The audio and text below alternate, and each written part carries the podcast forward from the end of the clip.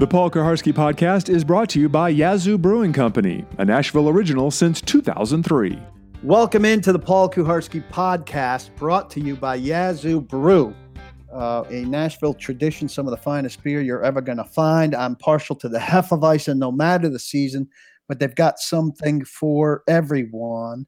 Uh, I am getting ready to head to London, and uh, I imagine I will sample some fine beer there. Not all of it cold, but none of it, I bet, will be as good as what I drink at home. Yazoo, uh, proud sponsor of this podcast, for which I am very grateful. Something different this week.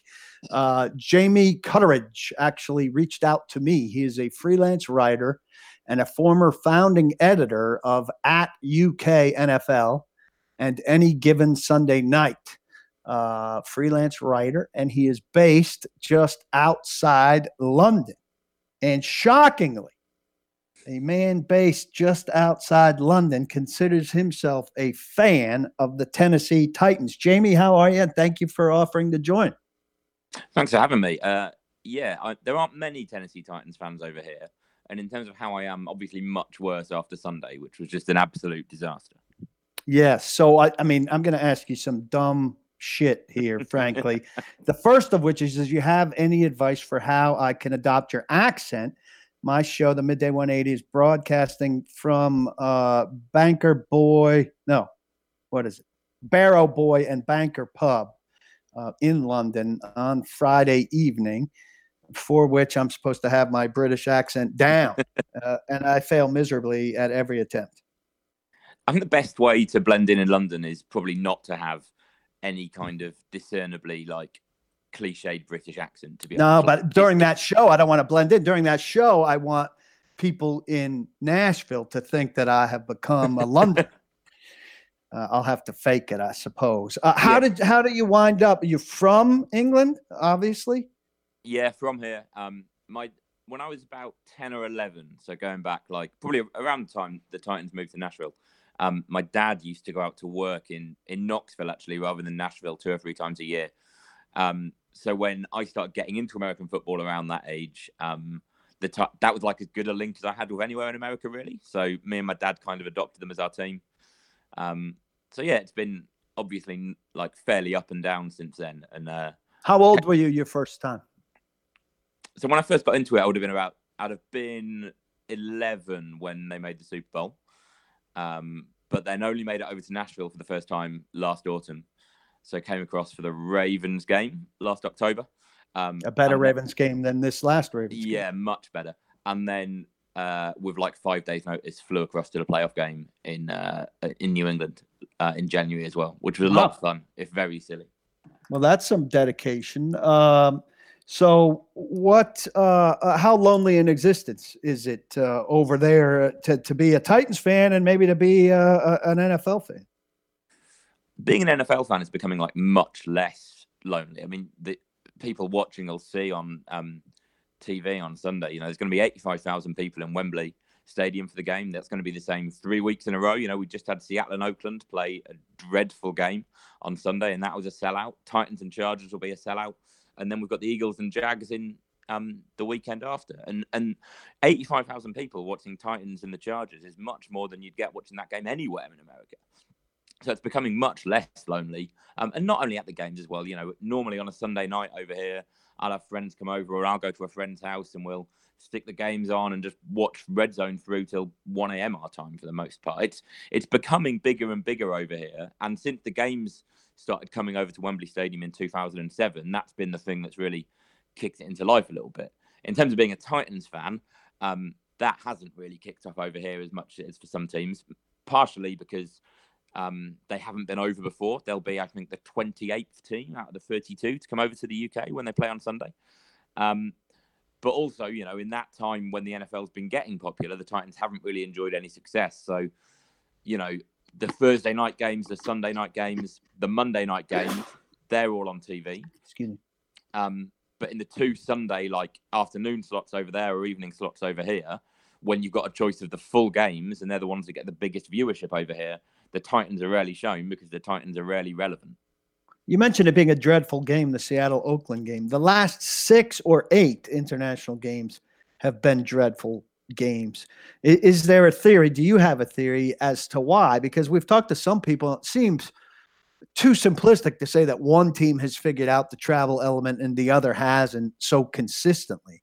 So, why in England, and I, I guess Mexico City's included here, but w- why do you think uh, you guys haven't been treated to what we all enjoy so much about the NFL, which is usually a last possession game mm. or a field goal game? I mean, I think part of it is, you know, if the Titans have won either their last two games, so if they'd beaten the Ravens or beaten the Bills, um, this game this coming Sunday would have been the first game played in England between two teams with winning records. Yeah, that's crazy too, and that's partly scheduling, but it's also partly bad luck, right? Yeah, if the Jags and the Eagles both win this weekend, then next weekend will be the first time you ever get two winning teams. Yeah, so if you've got so if you haven't got two winning teams, you've probably got a good chance of the games being fairly lousy because it just takes one team to show up. Um, we've had some decent games over the years. There was a tied game between um, Washington and Cincinnati a few years ago. There was quite a good one between Detroit and Atlanta, where I think it was settled with a last-second field goal that was retaken. So we've had a few good ones, and we've had most of the decent teams now. You know, we've had um, the Patriots have been over a couple of times. Drew Brees and the Saints have been over a couple of times. Um, the big team that everyone's waiting to come over for, the, the Packers, are the big team that haven't come over. Um, but I think on Sunday okay, it was it was one sided. I don't know how much you can put down to it being in the UK or just the fact that the Raiders are dreadful at the moment, and it looks yeah. like the Seahawks are beginning to get themselves together. What um, I, am curious a little bit about what to expect at, at Wembley, which uh, I've admired from afar. You know, heck, all the way back to to my childhood, which included uh, what was the giant giant uh, concert that they had in Philadelphia and Wembley yeah. uh, simultaneously. I'm thinking it's "We Are the World," and I'm misnaming it probably. Live Aid. Live Aid. Um, you know, so I was fascinated by that. I've been fascinated by you know gigantic international soccer and, and Olympic-sized events. Um, what's it like as a uh, as a NFL football venue? I mean, the stadium's great. I've I've been. I couldn't tell you how many times I've been. I've been to most of the NFL games over here, and plenty of soccer games and concerts as well. Wherever you are in the stadium, you get a good view, um, and it and it is conducive to fairly good atmosphere. It's quite easy to make noise. Um, the big difference is between that and a and a regular NFL venue in the states is the the stadium is mainly full of neutrals. You're mainly got people who are just going because it's an NFL game rather than it's because they're team. So actually, um, home advantage doesn't really come into play, which I guess the Chargers should be used to, right? Coming from LA.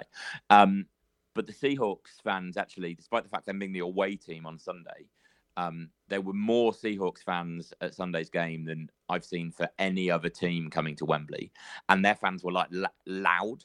You know, they made the noise. You know, they're making noise on third down like you'd expect to hear in Seattle we haven't had that in any of the games over here before, either because it's full of neutrals or just the fans weren't like necessarily aware when the right times to make noise were. So I imagine Sunday, I'd expect there'd be a fair few more Chargers fans than Titans fans, but I think for the most part it'll be like a a fun atmosphere rather than like a vociferous one. And then you can tell when the fans begin to lose interest because they start doing the Mexican wave in the third quarter, like every time. I want to circle back to that, choosing who to root for and how to root in a little bit. Uh, but first, I wanted to talk about uh, your homeland's football. Uh, do you have a side, and how is that chosen for you as a young man growing up in England? And how much of a soccer guy are you? I'm a I'm a big soccer guy. So um, I went to 78 soccer games last season at various levels. So I mainly go and watch um, like non-league football, so basically amateur football, um, in like the seventh tier of English football, which I realise sounds ridiculous. Um, and it's a team called Kingstonian. I've been watching them for about eight or nine years. It's a, it's just a good group of mates who go along and watch it, and we know the players and the management. It's good fun. Um, the team I grew up watching and still go and watch are the listeners might have heard of um, are Aston Villa, who were in the Premier League up until two or three years ago. Um, I grew up near Birmingham, which is where they're from. So, so yeah, I'm a big soccer guy. Um, so between the amount of soccer I watch and the amount of NFL I watch, I have a very understanding wife. So I don't have a rooting interest in soccer, and I've come to terms with that. But I really like watching matches, World Cup, Premier League, whatever I come across. I I love the commentary and the presentation of the EPL in the states. But I'm determined. I'm hell bent on going to a good EPL game during this trip with my nine year old and my wife. And so I set out to get Chelsea Man U tickets to go to Stamford Bridge, a classic place, right? Yeah. I get uh, I get really fired up for it. I've got some connections. I work every connection I know. I come up empty uh, in every regard. I'm eyeing StubHub. I'm eyeing StubHub. I'm eyeing StubHub. It's getting close, and I finally decide. You know what? I've got uh, free flights for my family on points. We're going to Paris for a couple days after this. We get free hotel on points. I'm going to make this investment in you know a once once in a lifetime experience. So before fees, I spend twelve hundred dollars on three tickets. Ooh. All right, steep. Tuesday, on my way to uh, head over to the Titans, I get a phone call from an administrative assistant of one of these connections, looking for my credit card number because I got three tickets at face value for uh, Stamford Bridge. So of course I take these three tickets, and now I'm trying to find a way to recoup some of what I spent on the expensive scalped tickets. Surely there's got to be a market for me once I get to London. I don't want to get addre- uh, arrested for scalping. Advise me on how to best get maximum dollar for three tickets to Chelsea Man U. Yeah, that's a good question. I, uh, it you don't get many people standing outside games, soccer games, selling tickets like just Yeah. the street. I, I don't want to sell them there either because I'm the kind of guy that'll get arrested and then I'll miss it, the game and swallow all six tickets. Yeah, I'm, I, your best bet's probably going back online, or maybe like I don't know, pe- like people on the internet. Like if you just do a Twitter search for like Chelsea United ticket, people will be saying, "Can you get me a ticket?" Um, and they'll be looking to buy. I mean, it's the hot, it's the hottest ticket in town for this weekend, definitely in the Premier League, probably for the next few weekends. You know, it's it's not just two of the top teams, but you've got Jose Mourinho going back to Chelsea with Man United. He's under pressure at the moment. Should be a great game. I, I think you should get most of that back. All right. Well, if you know anybody, you send them my you send them my direction. What am I expecting at this atmosphere? I've been told I'm going to have to earmuff my kid for some of the songs, and I, I, I understand that. But compare uh, an atmosphere like that to uh, you know a great NFL atmosphere, which I've been in the middle of uh, plenty of times. there'll be more singing um and probably a bit more like i don't know. I mean the language can be bad at both right? But you'll have a lot of people just like standing up and swearing directly at players quite loudly um which is i, I find quite fun to be honest. Um but yeah the atmosphere should be pretty good. Um the thing is partic- particularly with football games like the different areas of the ground depending on where you sat some some places will be a lot louder than the others. There are different sections. Um, the United away support actually um, is probably the best away support in the country. They'll sell out their end. Their fans will be stood up for the whole game. They'll be singing the whole time. The United away support is great, and that'll be well worth experiencing. Well, I'm really looking forward to it, but I'm uh, hoping to recoup some of these losses and do something else uh, fun along the way here. Guest is Jamie Cutteridge, a uh, freelance writer who lives outside of London and happens also to be a Titans fan. Um, this is the Paul Kuharsky podcast brought to you by Yazoo Brew. What we're going to do here is take our pause and move on to the second half of this, which will be more than half uh, which is for members only. So uh, we've given you a taste of the good conversation we're going to have here. I am going to ask Jamie about the monarchy and see if I can manage not to insult him in the way I insulted uh, the person we talked to on the midday 180 on Wednesday. I'm going to find out what the second must see thing is beyond the Tower of London, which everybody has said is number one. I'm going to ask him what he's liked best about being a Titans fan since he was a nine year old boy, what he's liked least. And he's going to ask me a little bit about Jon Robinson. Uh, Jimmy Morris of Music City Miracles wrote about Robinson's culpability and the state of the team currently. Uh, and he wanted to get my take on that. So all that and more coming up in part two. If you're not a member of my site, five ninety nine a month or twelve months for the price of eleven. Really, not much to ask. The price of a, a fancy cup of coffee or a nice pint in exchange for access to everything I write. Blake Beddingfield, the 19 year Titan scout, writes a preview and a review of every single game. Um, you get the podcasts, both pieces, including the good one that's still to come. You get um, Periscope and Facebook live broadcasts uh, that are private for the most part, including after the game. I'll be doing one from Wembley or back at my hotel if the Wi Fi requires it.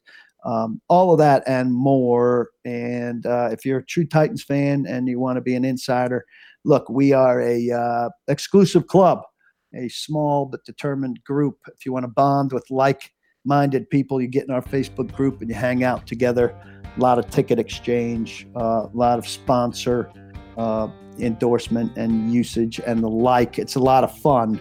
We are a, uh, a good group. So I encourage you to consider joining us.